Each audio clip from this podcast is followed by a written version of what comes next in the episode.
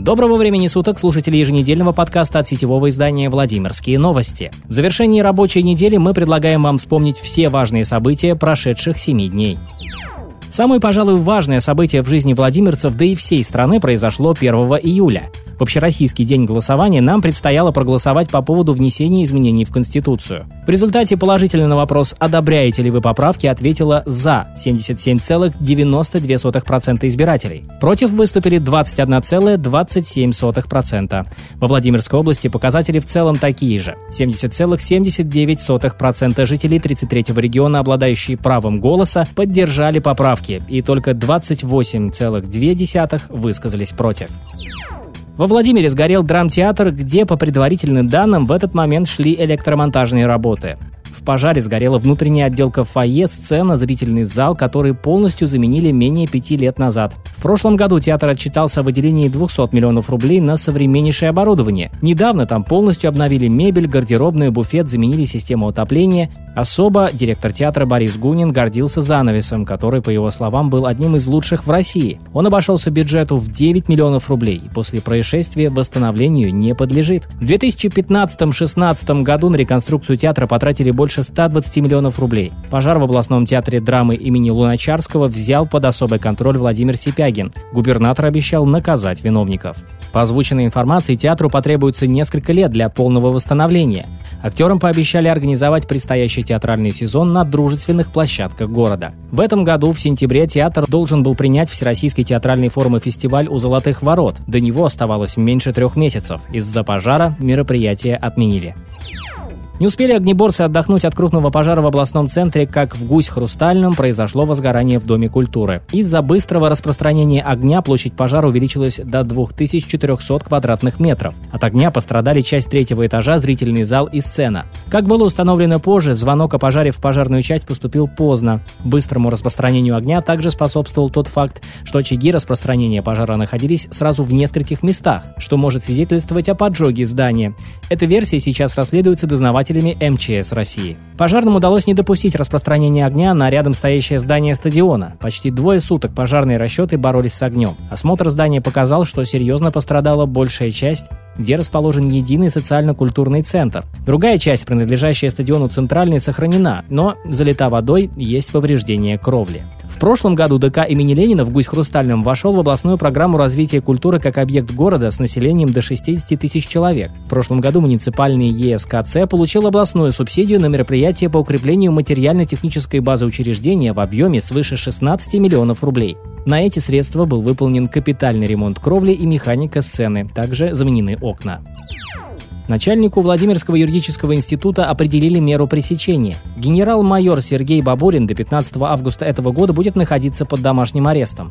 Напомним, согласно ходатайству следователя, Бабурин, являясь руководителем ВьЮИ, Федеральной службы исполнения наказаний, превысил свои полномочия, оказывая давление на курсантов. Неоднократно он требовал денег у студентов на личные нужды.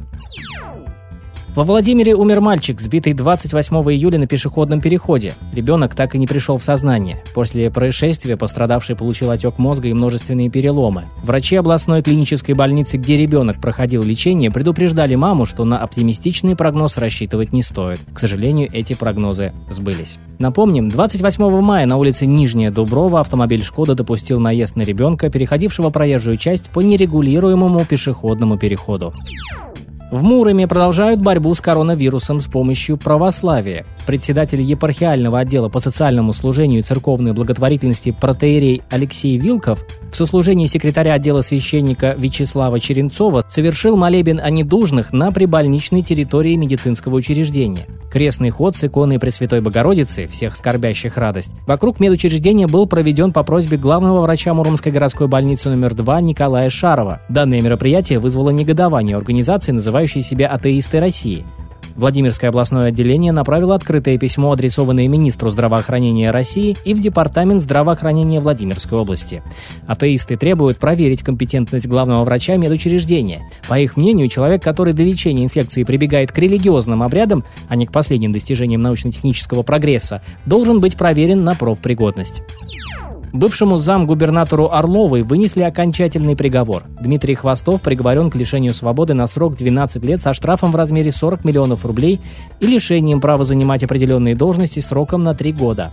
Как установлено следствием и судом, в 2015 году Хвостов, пользуясь должностным положением и предоставленными властными полномочиями, способствовал принятию решения о снятии запрета на проведение строительных работ через подчиненных должностных лиц, а также должностных лиц органов местного самоуправления в интересах бизнесмена. За предоставление услуги заместитель губернатора принимал благодарности крупными суммами и айфонами.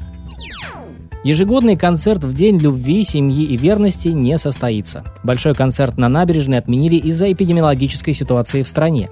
Обычно он собирал тысячи людей на берегу Оки, а праздник посещала чита Медведевых и звезды российской эстрады. В этом году должен был пройти 13-й праздник в честь святых Петра и Февронии, День любви, семьи и верности. В интернете даже можно найти программу празднования, намеченную на 4 июля. Однако, по обновленной информации, массовых мероприятий с ярмарками и фестивалями не будет.